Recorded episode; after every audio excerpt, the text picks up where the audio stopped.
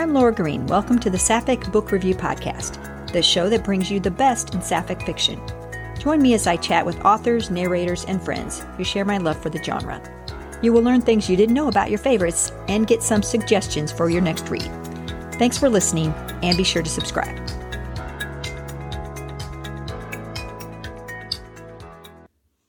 Welcome to the Sapphic Book Review Podcast. Today's guest is a writing machine who has written some of my favorite series. Nicole Pyland, welcome and thanks for being here.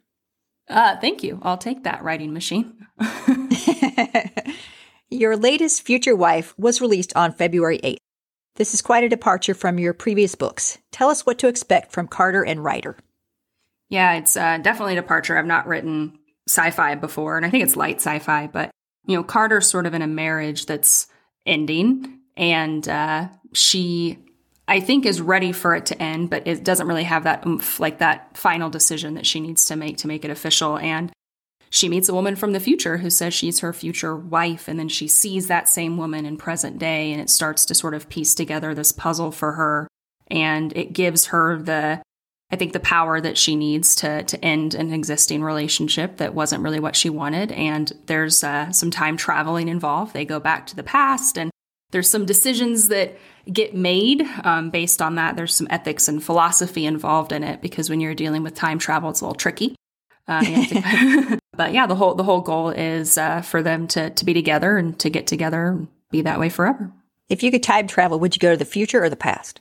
I get asked this question a lot. I would probably go to the past. Not, I'm a little scared of the future, if I'm being honest, given where given where we are right now. But I think I would go to the past. I don't. I go back and forth over where I would go.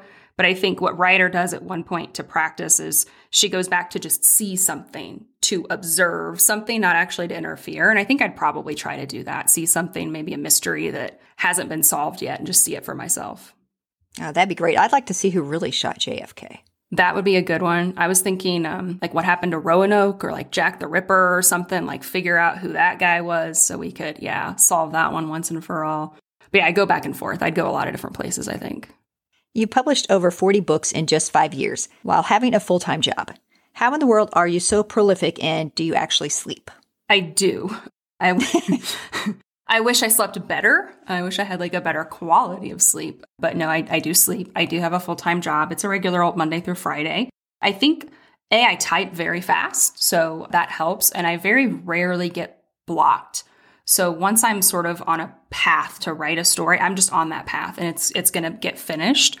And it tends to get finished pretty quickly. But I'm also very lucky, and I, I talk about this a lot, but I don't know how other indie authors do it because I have my wife who literally publishes all my books. So I will write them and then I hand them to her, and she takes care of you know, almost all the rest of it. And so the reason I'm able to put out as many as I do every year, it's primarily because of her. If not, with my job, I wouldn't be able to do all of the other stuff that's involved. So you might only get one or two a year. Wow. It's a good thing you have that little lady she's the one that, that made me do it to begin with. So uh, she's the one that sort of set it all up and did all the research while I was I was working at a different company at the time. But she figured it all out. I didn't know how to do any of it. A lot of your books are part of a series. Which series would you most like to be a character in, and which would you recommend to a new reader? I'll answer the first one last, if that's okay. It's hard because, for the most part, they're all friend connected, with the exception of the sports series. And I think I always recommend for people to just start at the beginning. So just start with the Chicago series. Celebrity series kind of veers off a little bit. I know that's a, pretty popular one, but that's the first one I wrote. And so you'll get a really good understanding of my writing style and how I write friends. But if I were to be a part of a series, I would definitely want to be a part of the holiday series. I just feel like they're so much cooler than I am. And I don't know that they'll let me hang out with them, but it would be a lot of fun to hang out with them. And they've known each other for so long. They're basically you know, family at this point. I just think it'd be really cool to get to spend time making fun of them, how they make fun of each other, and, you know, being there to support each other as well. I'm sure they'd let you be in them as they would not exist if it weren't for you. So there's I mean, I hope so, but you never know. Last year, you released the steamy book once a month. Do you plan to write any more erotica? I do. I actually finished one recently, and it will be out, I think, the back half of this year. That book was odd to me because it just, the idea hit me. And I, I actually went to my wife and said I wanted to do it as a serial. And we hadn't done that yet. So I said I want to release it on my website, and I had all these different chapters. And so we did that, which was great, and people liked it and said I should publish it. That's really the only reason it got published. Uh, I think it was my first foray into that. So I had no idea how people would take it. I just gave it a try, and I thought if I give it away for free, maybe they'll you know be honest with me, tell me if they love it or not. Uh, it reads different, I think, when you read it in an actual book. But yeah, I have another one coming out uh, later this year. Yes, I remember getting that in my email, and I'm like, holy cow, that's steamy. yeah, it's, it's it was a that's a fun book to write when you're not using character names at all, and I made that conscious decision to not do that. You know, revising that was was super fun as well. A lot of challenges with that one. you and your wife are throwing a dinner party with three of your couples. Which three are you inviting and why? Depends on the kind of dinner party I want to have. I think I am very dry and sarcastic, so I would probably want some of my drier, sarcastic characters. So I would probably invite maybe Dylan and Ada from The Disappeared. I think Ada is just kind of my brand of humor, and Dylan kind of balances her out, and that'd be fun to watch. And then Trinity and Paisley from the Misperception in the holiday series were also really fun. I think I um, enjoy making fun of Paisley a lot, calling her a wine snob or something. you know, maybe I'll invite Danny and Peyton um, and let Peyton play, be the entertainment for the night or something from um, basically the celebrity series because she's in all four of those books. I think that'd be a fun night. That would be a fun night. I would invite Alyssa and Hannah from Fresh Start because I just want to give Alyssa a hug, like big time. I think my wife would invite them as well. I think that's her. I think that's her second favorite couple. So yeah, she'd probably like to meet them in real life too. That girl went through it, and I just feel like she needs a little bit of dessert and cuddles. She sure does. I'm with you on that one. I put her through the ringer in that book. what are you working on at the moment? Right now, I'm editing. So I have a new royalty series, which is coming out in March. And so uh, book one will be out in March. So I'm just kind of final touches on that one. And then after that one, I believe uh, I'll just be editing the other three of those. There's four. And then I'll have, I think the erotica, my wife does the release schedule. So she tells me what to do. But I think there's the, the erotica will come out after that. And then I actually have a couple sci fi books coming out. So this year I'm writing a lot, but I'm I'm primarily focused on editing those right now so we can get them out. Wow, that's a lot. nine books. And we did nine last year. We just keep doing more. It used to be six or seven. So you started writing fanfic back in the day. Which shows inspired you? Yeah, I think like most people fell down the fan fiction rabbit hole because I didn't realize it was a thing. And I'd always written fan fiction in my head and I read a lot of stories. And at the time, Glee was on. And I am a Quinntana fan. Sorry, Brittana fans, um, but I'm a Quinntana fan. And I decided, I got an idea. I decided to write that story. And it just kind of took off from there. So Glee was first. I wrote, I think, nine or 10 of those. And then Clexa was the big one. And, and Clexa is probably the the relationship that's like really like near and dear to my heart. And it was really something that I had to do to process my grief over, you know, what had happened on the spoiler alert, but what had happened on the show. So it was more for me than it was for anybody else, but I went ahead and, and posted it anyway, and people seemed to enjoy it. So those two, I think, primarily. If you were going to write from a current show, which would you do? Ooh, that's tricky. You know, maybe Warrior Nun. I'm still See, a little salty. You should. It's good. I'm a little salty about it. So I've I have things like in my head. I haven't written fan fiction in years, but yeah, that one got me when it got canceled. So yeah, see, that's why maybe that's why I haven't done it. Is because I don't want to get too into it, and then I'll just be upset like everyone else. Yeah, I feel like that's most TV shows nowadays. I'll stick to the old ones. How did you meet your wife, and what would you title the book based on your story? I met my wife, weirdly enough, through fan fiction. So I wrote Glee first, and she was in Ukraine. She was in a whole other country very far away. Read it, and she messaged me one day. And I would get messages and I would writing, they liked it or whatever. And so I would say thank you. So I did that. We didn't talk at that time. And then another year or so went by, and I was writing Clexa. And she also was interested in Clexa. So she messaged me again and we just started messaging back and forth. And soon enough, she was over here and we're getting married. Wow. So I jokingly would call our story, it's very cheesy, but I think it's just like, you know, from fanfic to forever or something really, really, really lame like that. Have you thought about writing a book based on that? I don't know if she'd want me to, honestly. I might um, one day just give it to her. I don't know if she'd want it to get out there. She did she gives me ideas sometimes. I put them in my little notes app and then I deliver her a book.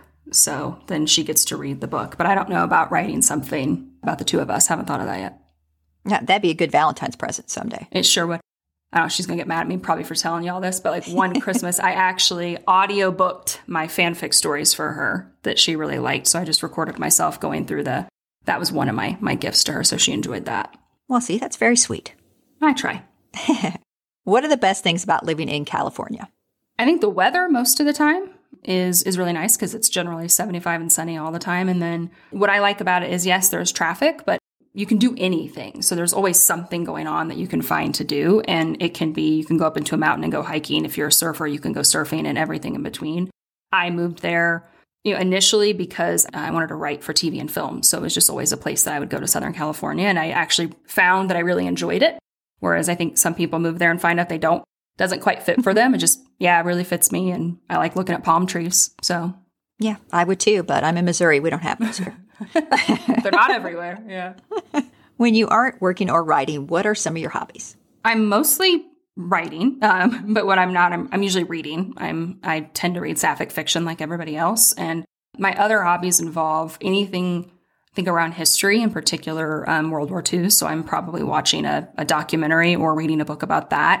And I'm really into true crime. I actually went to grad school with the idea that I would be a profiler, and so I really like you know psychology and learning about as much of that as I can and how it all correlates to what they end up doing that's horrible and awful and trying to figure out how we can prevent it in the first place. So I'm typically doing nice. those things. I still think that I should have been a CSI because I watch CSI pretty much nonstop, but it's too, too late. It's too life. late. In another life. Yeah. What is a cause that is close to your heart? Right now, Ukraine. So my wife is Ukrainian and she's here obviously, but her family is is over there right now. So we're pretty much for over I guess close to a year. It started um, around this time last year. We've been pretty much glued to any news and um, checking in on them as much as we can. Yeah, that's a horrible situation. Yeah, it's it's not good. I agree. What are three sapphic books that meant the most to you when you discovered your love for these books? So I worked in bookstores, and uh, where I worked in bookstores in the Midwest, we did not stock a lot of these books. And I was a shock. I know what I was in college at the time. And so I honestly don't think I understood or knew about the genre all that much until almost right before I started writing books. And I think the discovery of the genre was what made me go, I could write books like this. But I would say one of the first books I read was um, How Sweet It Is, uh, Melissa Brayden. And I really enjoyed that book. I think it was probably, I listened to books. So I think it was the first book I downloaded. And then a little bit later, I listened to Casting Lacey.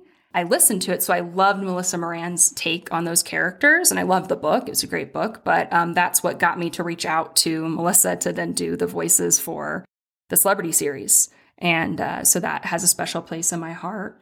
Let's see, it was a little bit later, but my wife read it first, and she told me like it's a gut punch, and I was like, okay, I'm in, let's go. um, and I listened to um, Her Name in the Sky by Kelly Quindlen, and that is a gut punch of a book. But uh, that one I think was was probably up there as well. Very good choices, Nicole. Thank it was great chatting with you today. Thanks for taking the time. I really appreciate it. Yeah, no problem. Thank you for having me. Thanks so much for listening, and thanks again to Nicole Pyland for joining me today. To learn more about Nicole and find links to purchase her books, visit nicolepyland.com. To show your support for this podcast, you can buy me a coffee at buymeacoffee.com slash sapphiclaura or join my Patreon at patreon.com slash sapphic where you can hear your favorite authors play Would You Rather. Here's a sample of this week's with Nicole Pyland. Thanks again for listening, and until next time, happy reading.